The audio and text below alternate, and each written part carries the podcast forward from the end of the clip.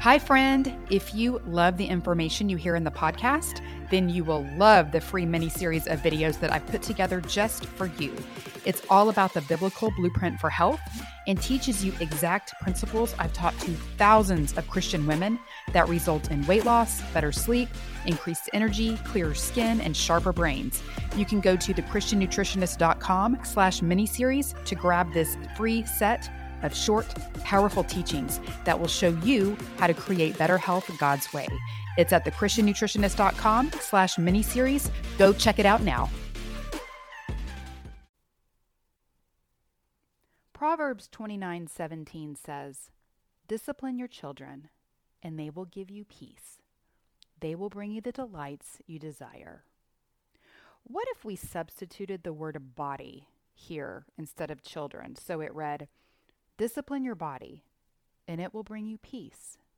It will give you the delight you desire. Discipline is there for our well being. That's what we tell our kids, right? Yet, as adults, we still fight discipline, especially when it comes to our health. We can be as bad as a tantrum throwing toddler when it comes to food and exercise. I don't want broccoli. I want chips. I don't want water. I want more coffee.